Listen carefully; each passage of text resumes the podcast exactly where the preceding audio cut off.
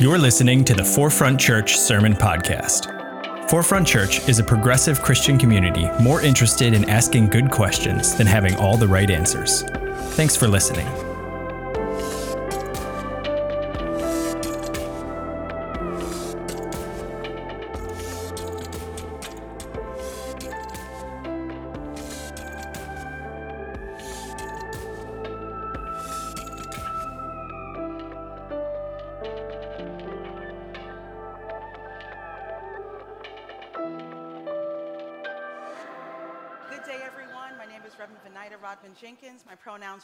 Are hers. Shout out to all those joining us virtually. Thank you all for joining us for worship today. Um, thank you, Tech, for working so hard. Worship team, you are amazing. Thank you to all of our volunteers. Um, thank you, Alyssa. I'm really choked up right now by that amazing testimony. And thank you, Josh, for all that you shared. Yes, our care team, our care ministry is extremely important um, in the work that we do. So, as Josh mentioned, we are starting a new sermon series today. It's called The Sacraments, and perhaps some of you are familiar with the sacraments or you have gone through the sacraments. We'll provide a bit of an overview, we'll give some historical perspective, and then I'll be able to share um, a bit about um, this topic as it re- relates to my personal life. So, a sacrament is a Christian rite, it's a ceremony, it's a rite of passage where we are able to show visibly what our faith is all about. Um, these sacraments, they're seven, they're ordained by Jesus, and they essentially reflect the reality of God in our lives, as well as a channel of God's grace. So some of these sacraments are received only once, others have active ongoing participation. So maybe folks are confirmed one time, and maybe as it relates to communion, is something that you do on a regular basis in the way that we do it here at Forefront. Um, I know some of you might ask, are sacraments necessary for my Christian walk and for my Christian journey? In some faith traditions, yes, they are required. In others, maybe not so much. Here at Forefront, there are a number of them that we do practice. So, the United States Council of Catholic Bishops has broken down these seven sacraments into various categories, and I'll share them with you. There are the sacraments of Christian initiation, that would include baptism, that we're going to be preaching on. I'll be preaching on that in a couple of weeks. Confirmation, Josh has confirmation, and then Eucharist or communion. Josh will be preaching on that. The next category is sacraments of healing, and this is broken down into confession or penance. I'll be preaching on that, and the anointing of the sick. Josh will preach, be preaching on that. And then the third category, as it relates to sacraments, are the sacraments of service. So there are holy orders. Uh, Josh will be preaching about that. And then there's matrimony, marriage, which I am actually preaching on today. So, what comes to mind for each of you as it relates to marriage? Is it your family experience? Is it what you have personally been exposed to? Or are they shows like Love is Blind or Say Yes to the Dress? Um, maybe you're thinking, why on earth, in this progressive situation, are we talking about marriage when it is an outdated institution, very patriarchal, and you can have lifelong marriage, lifelong commitment without getting married, right? So maybe there are a bunch of things going through your mind. But sometimes, some of us get the warm fuzzies as it relates to marriage and weddings and things of that nature. And I don't know what does it for you, but maybe listening to certain songs raises those emotions. Songs like, Marry me today and every day. That doesn't do it for you? Maybe songs like, Meet me at the altar in your white dress. we ain't getting no younger, we might as well do this. Or maybe a little Stevie does it for you, like, there's a ribbon in the sky, ribbon in the sky, ribbon in the sky for our love. Or maybe something does it for you like it did it for me, a song by Morette Brown Clark that I wound up singing for Todd. He had no idea during our wedding ceremony. I surprised him with a little of this. The one that I dreamed about, the one I can't live without, the one he kept for me until it was time. And he was frozen, he was in shock, he had no idea. Um, but then sometimes our feelings may be the exact opposite as it relates to marriage. Sometimes it can elicit very uncomfortable feelings, particularly if it's something that you're not interested in, if you're not a romantic, if you have no desire to have a relationship or be married. Maybe you're a bit uncomfortable if you've ever been horrified by a bridezilla or a groomzilla. Or maybe you want to be married and maybe you're not in a place where you are seeing someone that you think is potential marriage material, and then you keep getting that question from folks. I know I used to get it all the time. So, are you dating anyone? And um, when are you going to be getting married? And then maybe you've been told that you cannot marry because of how you identify and because of who you love. Or maybe you get uncomfortable if you've ever been married and divorced. Or maybe, like me, you've experienced divorce in your family, so at times it can be a bit uncomfortable. And maybe you have uncomfortable feelings because you actually got married. However, day in and day out, you keep asking your quest- the question why on earth did I even get married? And I had a really good graphic for you. But anyway, um, the sacrament, the sacrament of marriage is a loaded one for sure. Um, no matter how we feel about this institution and everything associated with it, from expos to invitations and banquets and dresses and wedding halls and cakes and cupcakes and DJs and bands. And, and after all that's done, the actual ceremony and the kids and the house and all of that, no matter how you feel about it, marriage is probably going to be here for the long haul.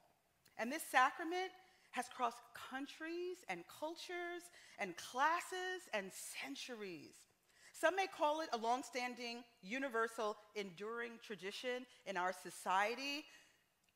Others may call it capitalism, while others may ask, like Tina Turner, Oh, what's love got to do, got to do with it? I told someone I'm going to be singing for this, sermon, for this sermon. But in terms of my familial exposure to marriage, my paternal grandparents, Grandpa Riedel and Grandma Pearlie uh, Corprew down in Gatesville, North Carolina, were married for many, many years. Uh, my, my maternal grandparents, Nana and Granddaddy Whitley, were married just shy of 60 years. My parents, Lucy and Robert Rodman, got married in Harlem, New York. They purchased their home in Teaneck, New Jersey, and then things were going great until they weren't. And after 12 or 13 years, when I was about six years old, they wound up getting divorced. And I knew, based on what my family went through and their breakup, that I really didn't want to get divorced. And I knew that that's not something that I wanted for my life. And as a result, I was trying really hard to be discerning as it related to partners and things of that nature. Because I have to say, even though during my single life I went through a lot, there were times when I struggled because I did want to be married, and there were some ups and downs there. Because I lived such a fulfilling life as a single, I honestly was, was like, this marriage thing, if I decide to do it, better be good. Because my, my single life was pretty dope. And, and I said to myself, and I told my friends, my family, and anyone who would listen that I would prefer to be single and satisfied than married and miserable. That was my stance. And there are so many angles one can approach when covering the topic of marriage, much too vast for today's sermon. Um, but as I was reflecting on so much, all I could think about was India.Arie's song, in addition to a host of other songs. I'm not going to sing this one, but it's called Complicated Melody. As it relates to marriage, I'm like, yeah, it's beautiful. However, this thing is complicated, right? A complicated melody. So, as it relates to Christian culture, um, we promote primarily love matches. People are getting married because they fall in love, they have a desire to be with someone for the rest of their lives. However, around the globe, it's important to note that um, in some cases, there are all different types of marriages. For instance, there are arranged marriages where parents choose their children's spouse. Uh, polygamy is practiced in a number of places, the practice of marrying multiple spouses. So it's important to note that there are a lot of different types of marriages around the world. And then there's some really interesting statistics as it relates to marriage. Our society, as I mentioned, is focused on love matches and being romantically involved. However, and, and 88% believe that it's, important, it's an important reason to get married, right? Because you love the person. However, 81% consider a lifelong commitment as being a very important reason to enter into marriage. 76% believe that companionship is vital, and then 49% thought that having kids was an important reason to get married. And then 28% felt that financial stability ranked extremely high as a reason to enter into marriage.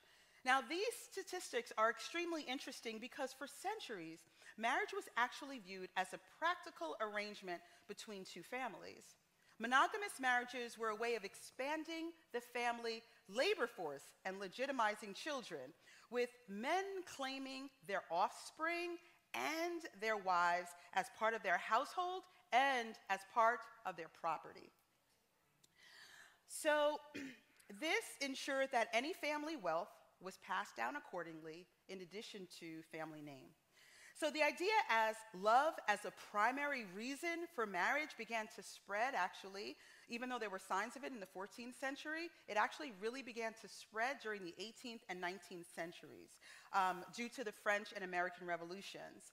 And then the Enlightenment period, the time when there was a lot of uh, thought around um, individuality. During this time, Enlightenment thinkers were promoting the right to personal happiness, and people actually began to, at that point, select their partners for the first time rather than relying on family structure.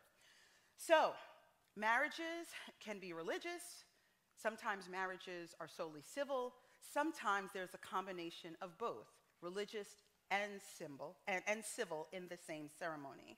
So, down through the centuries, though, and today in various religions, we continue to see scripture being used as a guidepost for marriage.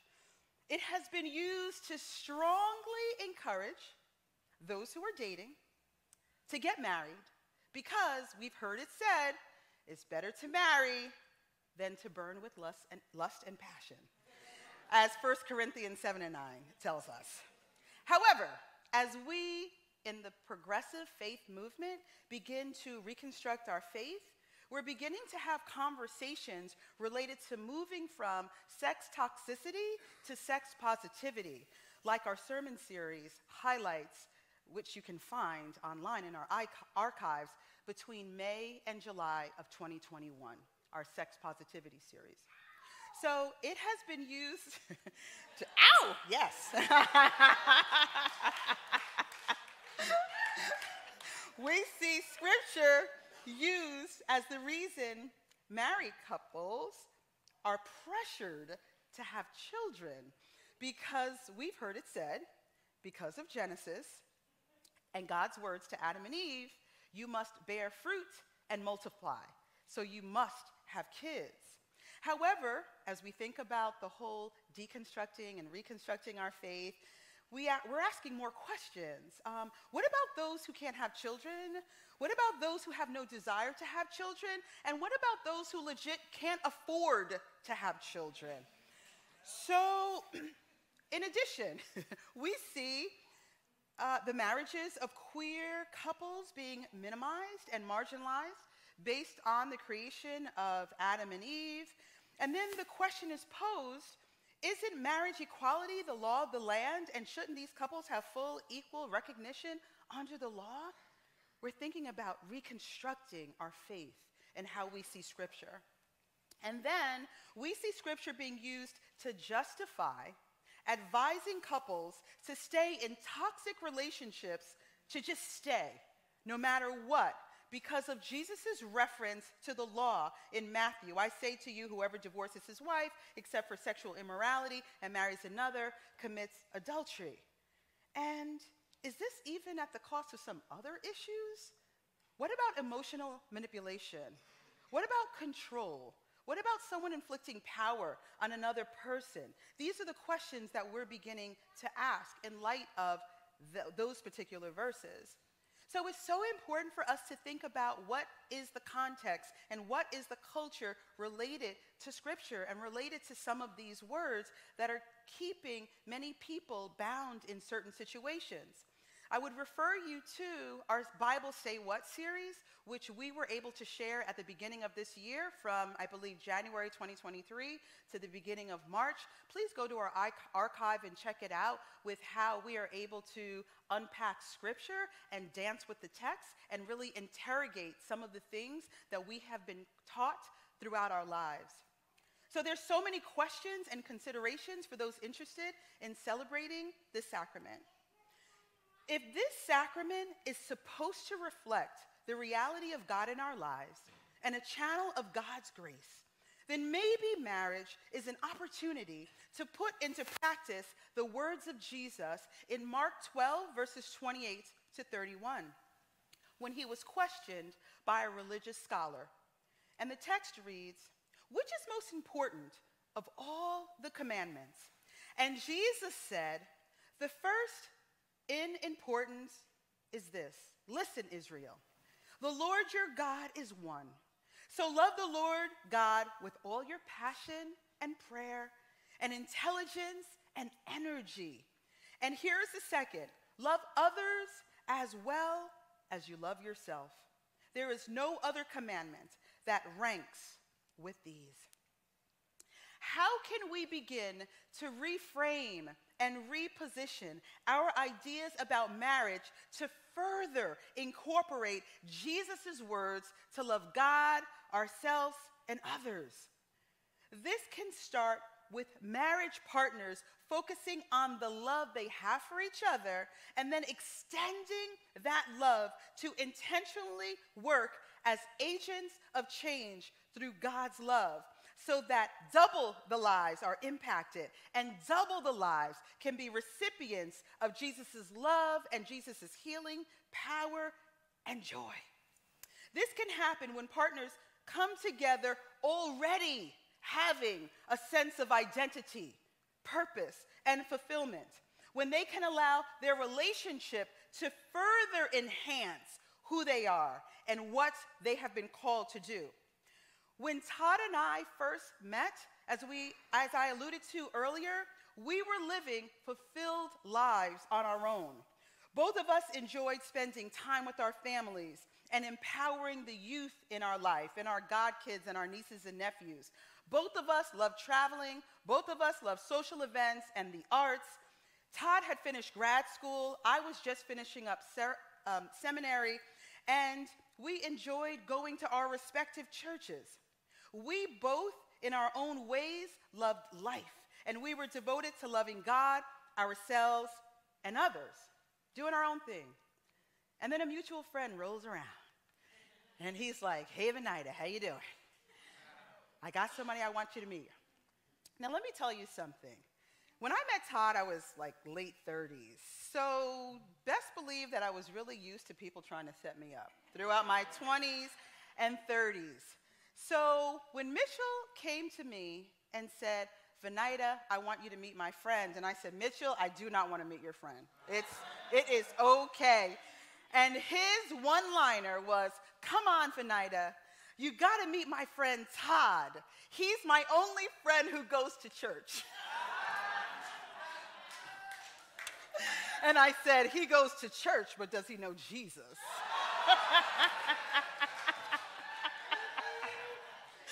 that was Venida in 2002, okay? So then I heard he was just coming back from Spain on a business trip, and I'm like, oh, I like to travel too. I've been to Spain. Oh, that's interesting. So, anyway, long story short, we wound up meeting, and here we are. So, what attracted us to each other were our shared interests and our goals. And while we grew to love each other deeply, truth be told, we really liked each other. And we still like each other, right? the love is there and that's all beautiful, but it's like we love hanging out with each other.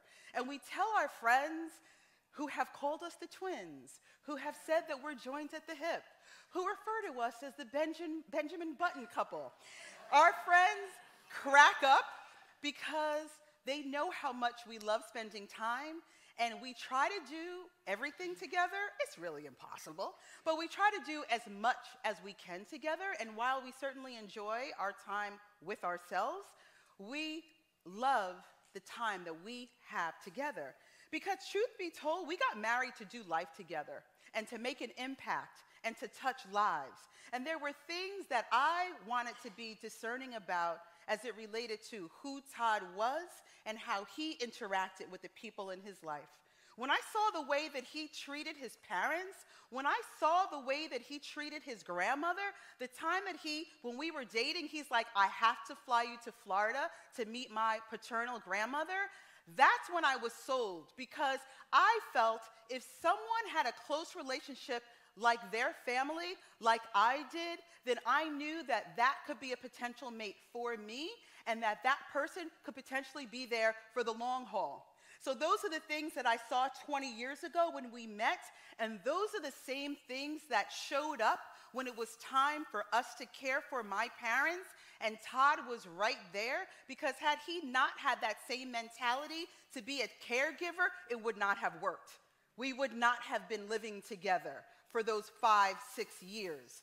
So, when I saw the way he helped guide and helped support my sister and I as we as my mother made her transition, I knew that I made the right choice. And there are many times that Todd says to me, after I say thank you for something or I acknowledge something that he does, he says, Venida, you've seen the rest. That's why you settle for the best.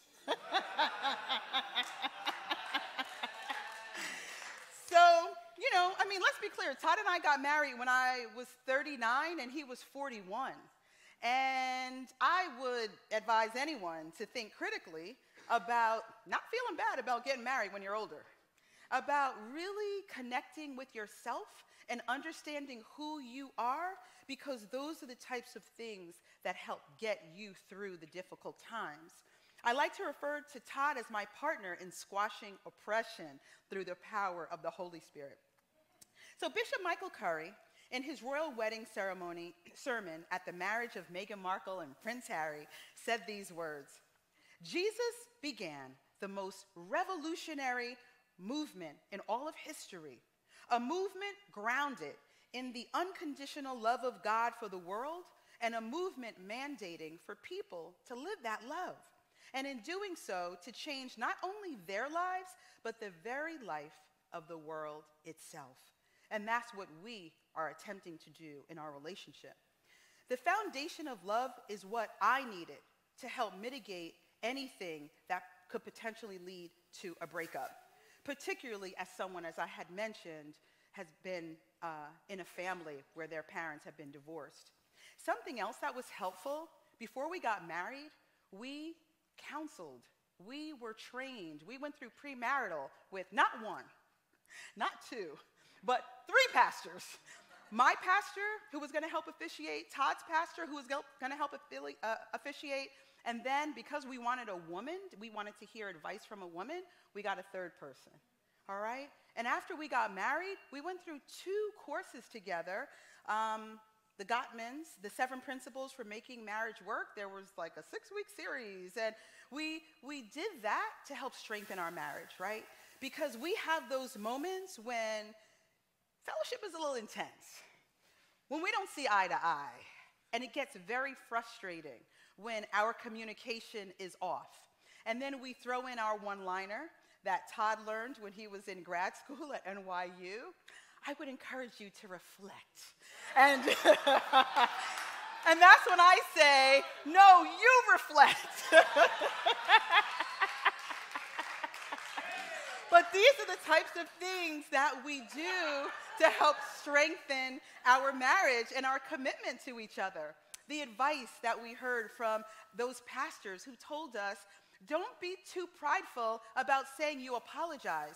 And when you hear your partner apologize, say, I forgive you. And then, like, don't go to bed arguing. Don't go to bed mad at each other. And lean into someone when they are talking to you and have a response. And, you know, make sure you have effective communication. All those things we remember and we play them out in our life. Because love casts out fear, doubt, shame, and allows you to feel safe and vulnerable with God, yourself, with your partner, and with your community. And this is a true testament of the way. Bishop Curry went on to say, When love is the way, then no child will go to bed hungry in this world ever again. When love is the way, we will let justice roll down like a mighty stream and righteousness like an ever flowing brook. When love is the way, poverty will become history. When love is the way, the earth will become a sanctuary. When love is the way, we know that God is the source of us all, and we are siblings, children of God. I am fully convinced of that power of love, and that lives can be transformed, liberated, and healed when love is the way. I know that it was the power of love and forgiveness, as well as restoration, that after 25 years of divorce, brought my parents back together again in marriage. I know that their reunification touched and impacted an untold number of lives. And I know that as the power of love that has been instilled in Todd and I from both sets of parents, his parents were married nearly 50 years before his dad passed, and both sets of grandparents, those generations of marriages that keep us united that keep us moving forward and that helps our marriage to be a channel of God's grace, generosity, light, and love. My sister and her husband like to use a particular phrase as it relates to their marriage, and I will close the sermon with this because Todd and I have adopted it as well. After 17 and a half years of marriage, Todd and I are still on the honeymoon. And the people of God said, Amen. Amen. Worship team, I'd like to invite you up as we begin to prepare for communion. Love, loving God, ourselves, and others. Uh, this is an opportunity where we're able to practice and share together and celebrate the sacrament of communion, which we'll be talking a bit more about in a few weeks. And it's an opportunity to celebrate and recognize the resurrection of Jesus, which brings us life and life more abundantly. So when you come to the table, I would encourage you to reflect on that unconditional love and that life that Jesus gives each and every one of us. All are welcome to come to the table at this time. And I would ask that you would please hold your elements. We have chalices with gluten-free wafers and alcohol-free juice. I would ask that you would hold it so that we can receive together. Amen? You may come at this time.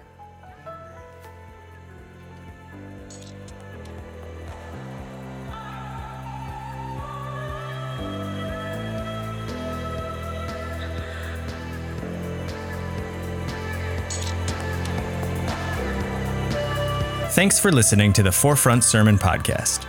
To learn more about Forefront and how we're ushering in the next 500 years of Christianity, visit forefrontchurch.com.